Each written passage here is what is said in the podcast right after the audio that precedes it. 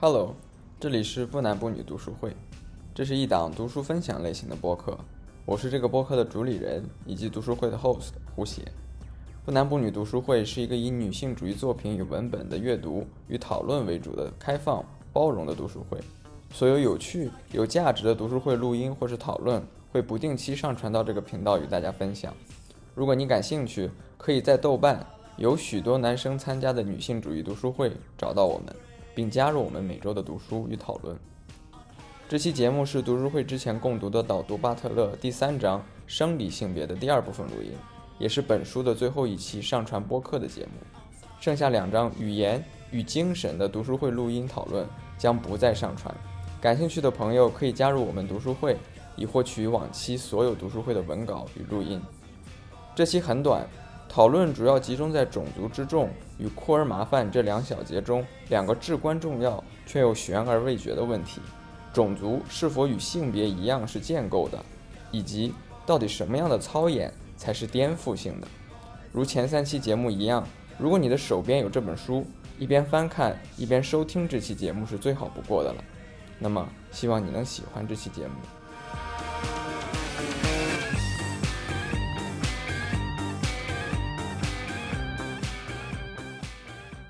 那我我赶紧把后面说完了，大家可以讨论会儿问题。嗯，后面还有两章操演性的身体啊，这这里提到奥斯汀的那个 Speech Act 理论，一百零二页下面这句话，在引引用的那段下面说，这是个女孩，不是事实的陈述，而是发起成为女孩的循环。这一过程的基础则是感知的和强加的男女的性别差异，而不是自然差异。这段话其实我觉得算是总结了巴特勒对性别生理性别反驳的就是主要论点吧。就是说，呃，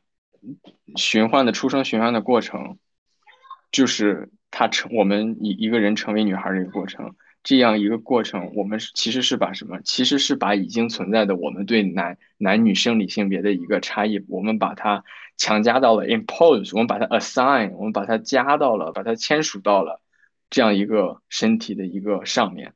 所以说，我们进行这样一个签署的过程，那么这个这样一个过程绝对不是自然的差异，它就是一种我们人为所所实施的一种行为。我们把它把它塞到了这样一个话语秩序里面，而这样一个话语秩序绝对不是预先存在的，不然的话，我们是不需要征引的这样的一个过程的。他然后他这里提到巴特勒一个笑话，说这是一个女同性恋，就是说他他提出来说草演性的一个反抗，大概类似这样。模仿并同时揭示异性情欲主导的律法约束力，然后可以剥夺征用的特质性。这个这个特性就是刚才说的主能指的那个主能指的地位。嗯，然后征引性符号，征引性符号这里又提到说，那么相当于相当于告诉大家说，嗯，在什么程度下它才是征引的一个行为。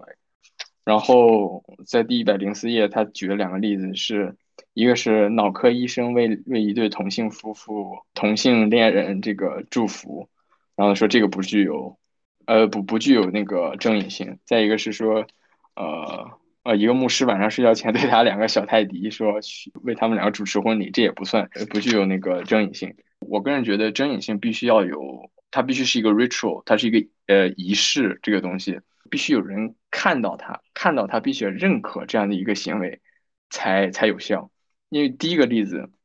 脑科医生在这个在在主持婚礼，但他的这个祝福没有这个操操演的效力，是因为这不是一个睁眼的过程，因为没有人认可他，有人在场，但是没有人承认他的这样的一个许可，就是说没有人承认这个律法，承认他的这样的一个一一个睁眼的一个行为，那么这个是不可以的。那么在第二个的话，第二个就是没有观众，没有观众，就是说，就他提到说，因为语境不恰当。当没有人存在的时候，你的争议性是给谁看的呢？就你是 performative，但是没有 audience，所以是说是没有具有争议性的，也就是说，同时也就是不是具有操演性的。这个我觉得，哎，解释起来有点复杂。嗯，我之前看过一本书写的特别好，叫做呃 rational ritual，叫做理性仪式，大家可以去看一看，应该 Z Lab 能找到电子版的，特别薄的一本小书。嗯，OK。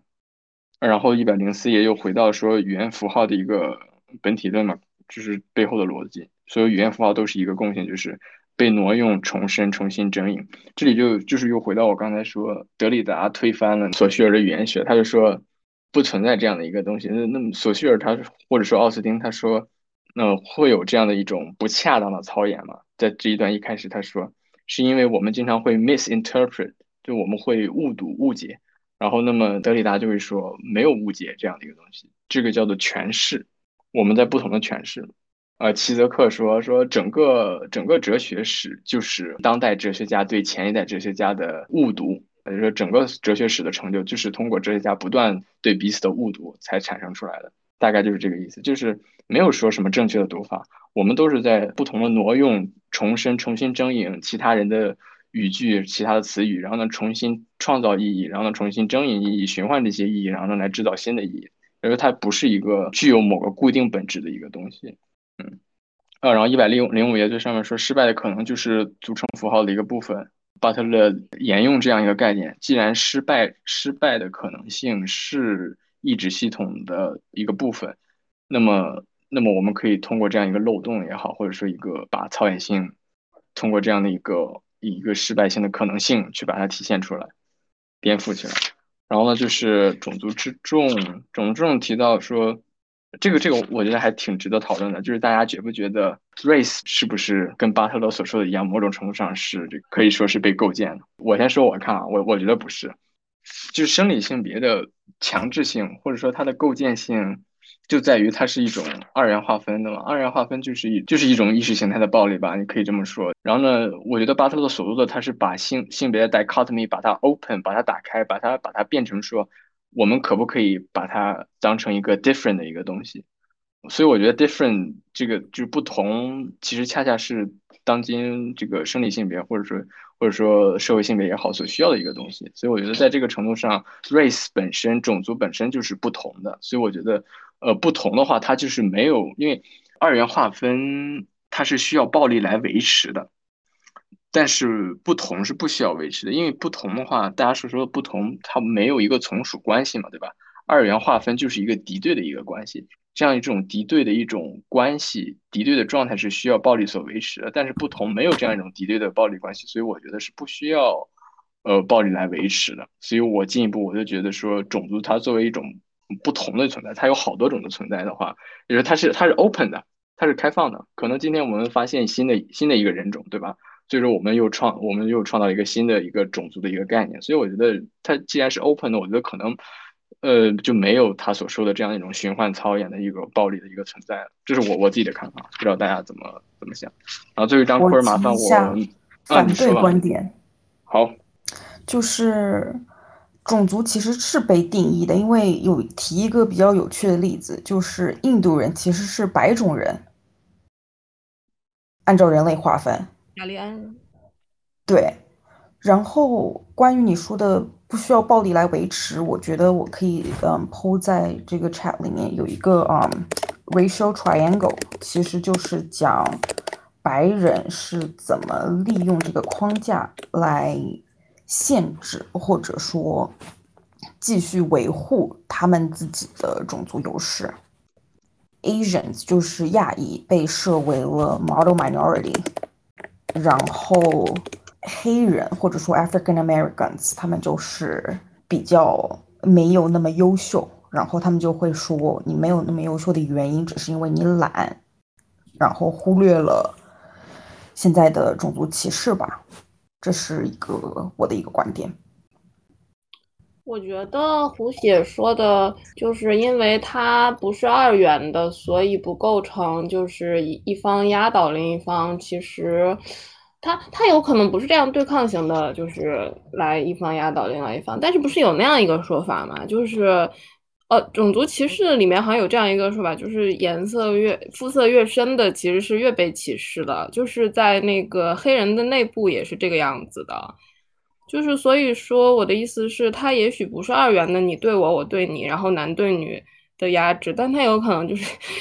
它有可能，它可以按照各种序列来来来进行压制，你知道吧？就是从，比如说从浅到深，或者说从什么样子到什么样子，非二元就不构成压迫这件事情，我觉得可能不是这样的。嗯，我觉得大家说的挺有道理吧，尤其迷你迷你说的，我觉得还。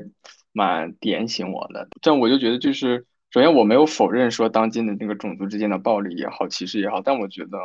或者我我我自己我总是觉得它是就它更多的是一个西方中心主义，就是呃 Western centralism 白人中心主义的这样的一个呃所派生出来的一个概念，就是说因为白人他们是。是社会发展，或者说现在所有知识界的一个 model。他们是生长在北欧，他们的那个环境最好，所以他们最先发，他们最先有工业革命，他们最先有知识，他们有最先进的技术，大概是这个。然后他们进一步，他们去这个去殖民别的国家，然后他们的这样的一个位置性的，或者说这样的一个群体性的存在的一个优先性的一个高高在上的一个地位，然后导致了它比其他全球其他地方的一个群体的一个。一一一哦，我知道你的意思。对，所以我觉得你是不是想说它不是一个生理决定论的东西？不不，我是觉得种族和这样的一种压迫，可能可能当今来讲，可能确实是有。但是我是觉得，如果把它说本质上的话，我是觉得可能种族在这样的一种种族之间的暴力，它是一种历历史上遗留下来的。但但是这又回到巴特勒所说的就是，呃，这样的一种压迫被不断的被征引，被不断的被这个。呃，illiteration，然后我们重新把它确认成，又把它 assign 到了种族之上，对，所以还挺矛盾的。这么一思考的话，对。但是我从你的这个说的这个，确实看出了一些区别，就是，嗯，因为男性的身体跟女性的身体，他们是有一些结论在的，然后但是种族之间的这种结论，好像，呃，现在被说的比较少了。你知道我的意思吗？就是我不觉得，就是种族的这个，就跟你说的一样，它可能是一个历史的一个发展的这样一个，呃呃的原因，然后导致的目前的这个大的大的范围内的差异。但是它不是说是因为生理的不同而导致了这样的差异。嗯嗯，对，它的生理的区别好像没有那么大，除了亚洲男的这个被说那个什么小以外。对，我觉得尤其比如说，我不太确定我能理解你的意思。你的类比是说，我们先假设是白人或者和亚裔，或者是 African Americans，他们的区别不是简单的因为肤色不同而不同。就比如说，嗯，我重新说一下，就可能我可能我更会觉得，比如说我们说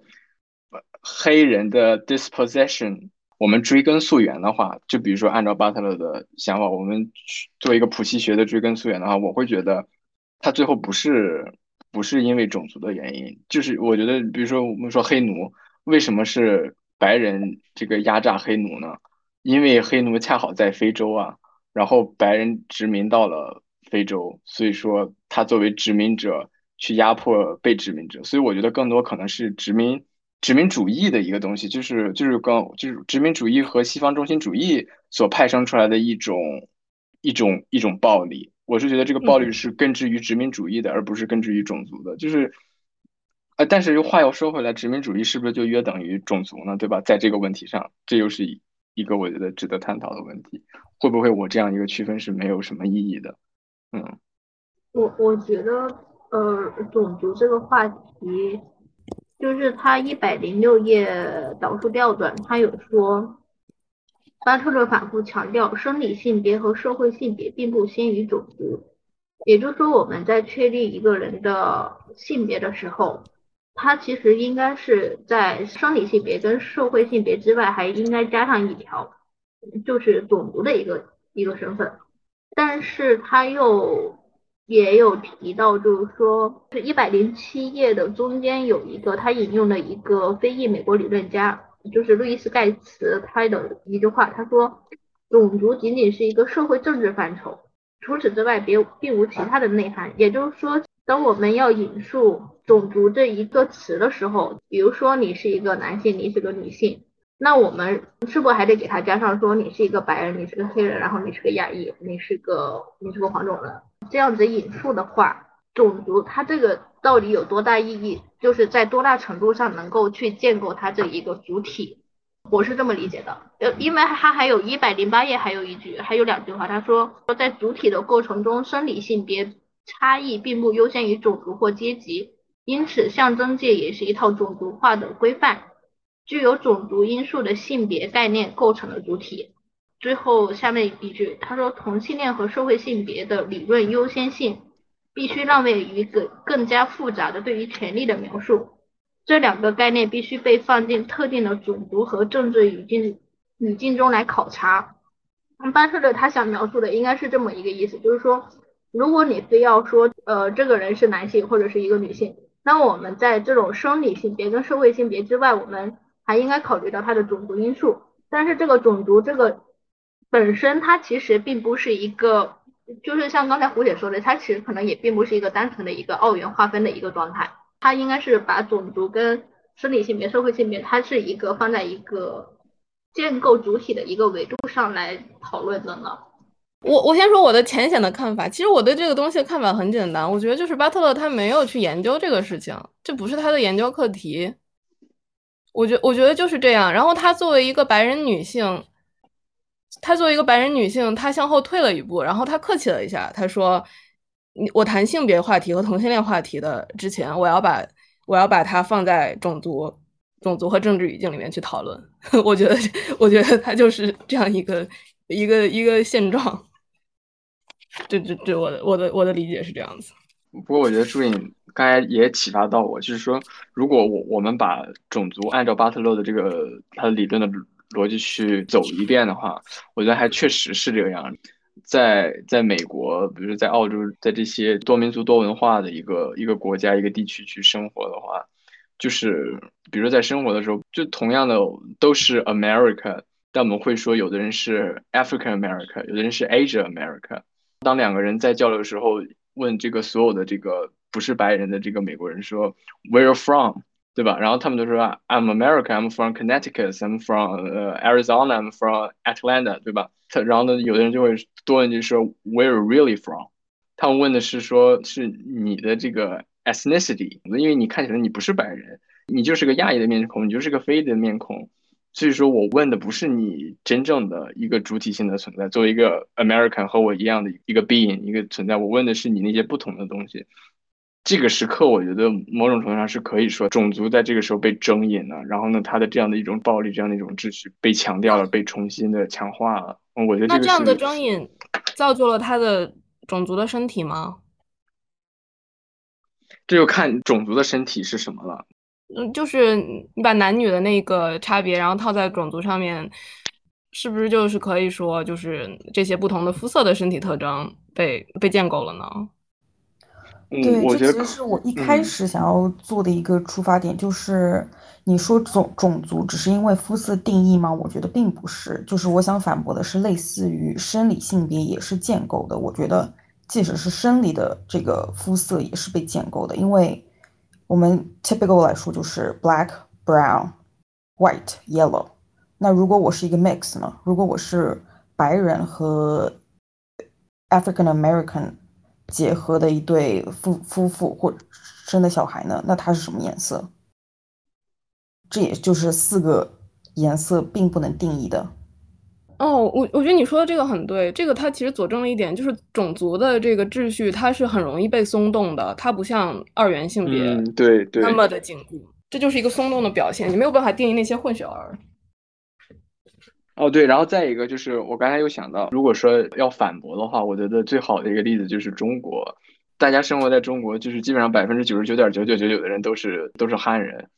当然，我觉得应该没有那可能百分之九十吧，应该不到那么高，就百分之九十都是汉人，或者说，那我再进一步把那个少数民族，我们也把它当成黄种人，都是中国人来看的话，就我们就是生活在这样的一个很单一民族、单一种族的一个这样的一个社会文化环境里面。基本上所有人都很少有这样的一种种族的意识的时候，那么我觉得再去谈种族在出生的时候的这样的一个争议，我觉得是不是这这个是是不是可以挑战的呢？我只是觉得这是一个蛮有意思的事情，就是可能有的人一辈子他都碰不到任何一个和自己不同种族的人，他可能他周围所有人都没有碰到过，他的一个生活圈子就是这个样的时候，就有点像我们说把异性恋秩序排除掉，那么这个人会是什么样？那么我觉得我们也可以 wonder 一下。当在这样的一个种族话语秩序被排除掉的一个地方，种族它还是不是社会构建的？我们还可可不可以说它是社会构建？我觉得这个还蛮值得思考的。嗯我倒觉得这确实是一个新思路。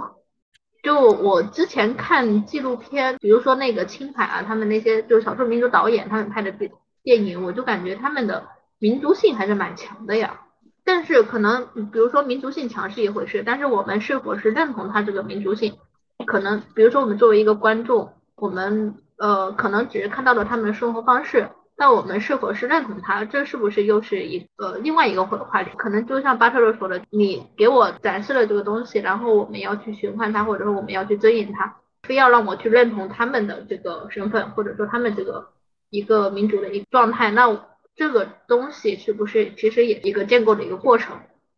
嗯，好了，我觉得我觉得你可以反过来，哎，你可以去想，你可以不去想说我们汉族人去看一个少数民族的电影，你可以去想，嗯，那些少数民族，他们他们的生活，他们的生活，他们接触的一切的东西是如何去，他他们是如何认同这些事情的，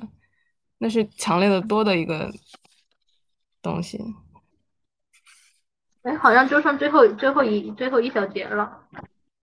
库尔马范这个这一段，我觉得我好像有点没看懂，因为他感觉说的好像又跟政治化什么的又又跟联系上了。然后我当时看的时候，我还特特意去找了一下原文，然后他身体之重，他这个库尔马范这个他专门列了一个章节，还挺长的，就是一直在在强调话语和律法之间的作用及。区分两种超演性行为，一一方面是需要巩固一系列规范，然后以及能够以揭示其偶然性、不稳定性和遮隐性的。就我就一直不大明白他的这边的阐述的重点是什么。我这章没读，我现在在在读。但我我看他好像提到第二章的时候就提到说，不是所有的都是超演性的。对，就像 mini 说的那个例子一样。就是衣柜的那个例子，就是说我们可以 wear whatever you want，但是我们不能凭空创造出来一件衣服。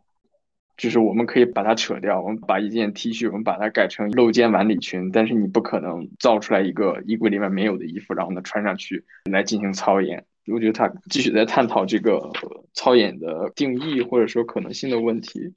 然后他他这里还有一个，我觉得是还蛮呼应我们上一次的读书会的交流，就是定义了一下什么有些是颠覆性的操演性，有一些并不是颠覆性的，有点呼应之前的，像是嗯 transgender 这件事情。呃，一百一十一页有一句话，他说这类表演只能加固异性恋和非异性恋身份之间的界限。巴特勒认为，他们只能提供异性情欲调控，必须不断审查自身的边界，防范库的侵袭，因此所需要的一次性的发泄。我在想，他是巴特勒是不是想要说，其实如果过分强调一个人的非异性恋的身份，对异性恋来说反而是一种给异性恋提供了一个靶子。我觉得这个有一个。我有一个比喻，不知道大家 get 不 get 得到。这个就像那个《哈利波特》里面的那个 ridiculous。如果这种戏仿本身被娱乐化、被滑稽化、被被做的很滑稽的话，那么它的攻击性和它的颠覆性就可能就消失了。mini 是不是 mini 是不是刚才还想说来着？我是觉得他。一嗯，在一百零八页有提到，他说异性情欲需要同性情欲来维护自己的连贯性，然后举了白人黑人的例子来确定种族的界限，所以我觉得这应该也是一个相比较同性恋和异性恋方式的一个运用，就是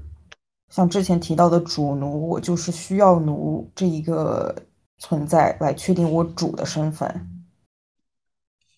那我觉得我们这样嘛，就大家大家可以讨论一下自己觉得什么样是有效的有效的颠覆嘛。我觉得这个可以完全可以，就是你去发挥一下想象，然后去想，去呃设计一种时间。然后我觉得我们就可以，你这样可能比较好理解什么样是真正的有颠覆性的，什么样是顺应顺应了它的结构的操演。他一百一十页说这个。就是加固异性恋和非异性恋十分之间界限，我觉得这种他这么一说，我觉得特别好想象出来。但是就又很难用语言去区分和描述出来。你去看那个《Pose》这部剧，姿态，你去看他们的对待自己所表现出来的气质和自己本身的气质之间。它是有一种连贯性的，就是你能有这种一种感觉。但你再去看，就比如说，比如很老的那些电影，呃，男扮女装啊之类的，他们用的那些很别扭的姿势，你一下就能意识到他们是在模仿。就我觉得这样的一种很难描述出来这样的一种区分，我觉得是巴特勒所说的颠覆性的一个东西。当我们意识到他在模仿的时候，他就在帮我们加强他所模仿的这样的一个样本，这样的一个秩序。我有个问题，我想到一个人，不知道大家知不知道。就是二手玫瑰的梁龙，哦，梁龙。那你们那你们觉得梁龙是在干嘛呢？啊，好尖锐这个问题。因为因为你觉得他很酷，但是他好像又是，因为他酷，所以你不能去 骂他。但但但是但是但是你又觉得他好像，因为你知道他是直男，然后你你又不觉得他是有意去再去打打破这个性别的界限。那我来提一个 alternative，所以。只要装扮的和生理性别不一样，他就一定要是同性恋吗？当然不是了。你的这个出发点呢？是就是我我的出发点很简单，就是你认为梁龙他是不是颠覆性的戏法？我先去搜一搜。哦，就是对，就是如果你知道他是谁的话，你就可以去。嗯。不算是颠覆性，更像是商业性。嗯，我我刚百度了一下梁龙，我再来作为一个反方来讨论一下，只要他有名，任何的 drag 或者戏仿就一定是商业性的吗？就是对，就是哦，对，就是商业性和颠覆性，它并不是，它并不并不是对立的两两端，应该是想说这个对吧？哎，我觉得是这 样，你可以这样想，因为他梁龙他这个表演，他我觉得他应该是脱胎于二人转，二人转里面是有这个艺术形式的，应该是就是男扮女装的形式。我觉得所有的男男生化妆成女生都谈不上有颠覆性，因为我记得之前看过一个梗图，就是说男生能够化妆成女生是为了证明男生可以做任何事情，甚至包括变成女生这件事情。所以说，呃，任何。嗯，此类的行为我都不会认为它是具有颠覆性的行为，还是在以男生为主体的这个嗯话语权里面出发的。哦呀，我当时刚想想起来，我之前看过一个纪录片，就是叫《奥毛》，呃，就他就叫奥毛，然后他是生理性别是男性，但是他自我认同是女性，他的呃是以演出为生，在深圳，然后。贾玉川导演吧，就跟跟拍他拍了好几年，然后他的他当时给我的感觉就是说，呃，就是在歌舞厅嘛，歌舞厅，所以其实基本上他也只要一化上妆就看不出来他是是男是女，然后只有他说话的声音可能偶尔会让人觉得说他是一个男生。像这种电影里面，我觉得说或者说在现实生活里面。他们的自我意识或者说自我的身份认同，我觉得跟呃是否被超演或者说是否是一个被社会建构，我倒觉得这确实是一个比较复杂的一个问题。就回到梁总吧，我觉得他工作需要，然后他去装扮成一个女生，呃，还是他自己的他主体他自己的意识里面，他觉得他虽然拥有男性的身体，但他的认同是女是女性。我觉得这可能也是，但这个更重要，更重要吧。你这里有一个预设，就是只有你认同自己是女生了，你才可以去扮女装。但是实际上是这样子吗？在阅读巴特勒的过程中，可能我一直预设的逻辑就是这样的：自我意识里面，我有一个主体存在。但是我可以同时认同其他主体。我觉得你得先把主体消解掉，你才能去理解巴特勒的理论。因为巴特勒他自己也是这么干的，所以我觉得可能你得沿着他的思路去这么做才行。把所有的关于性别的所有的话题、所有的行为都想象成一种无主体的一种一种权利、一种操作、一种话语。我觉得这个时候那些问题，我觉得才是巴特勒想要想要 tackle 的。认同，我觉得它是有一个秩序在的，就是你认同一个秩序，然后你去做某一件事情，那么这样其实它这个自由的这个感觉就消失掉了，你知道吗？就是认同的话，还是在二元的二元性别之内认同，对吗？就是所以，呃，不不不，我理解的二元性别认并不是一个二元性别认同，是呃他的认同也可以是无限的。我觉得我 drag 是和认同是无关的。刚才这一说，我觉得点醒了我，就是我突然知道我刚才想说但是描述不出来那部分是什么了。之所以它是颠覆性的，drag 它是颠覆性，是因为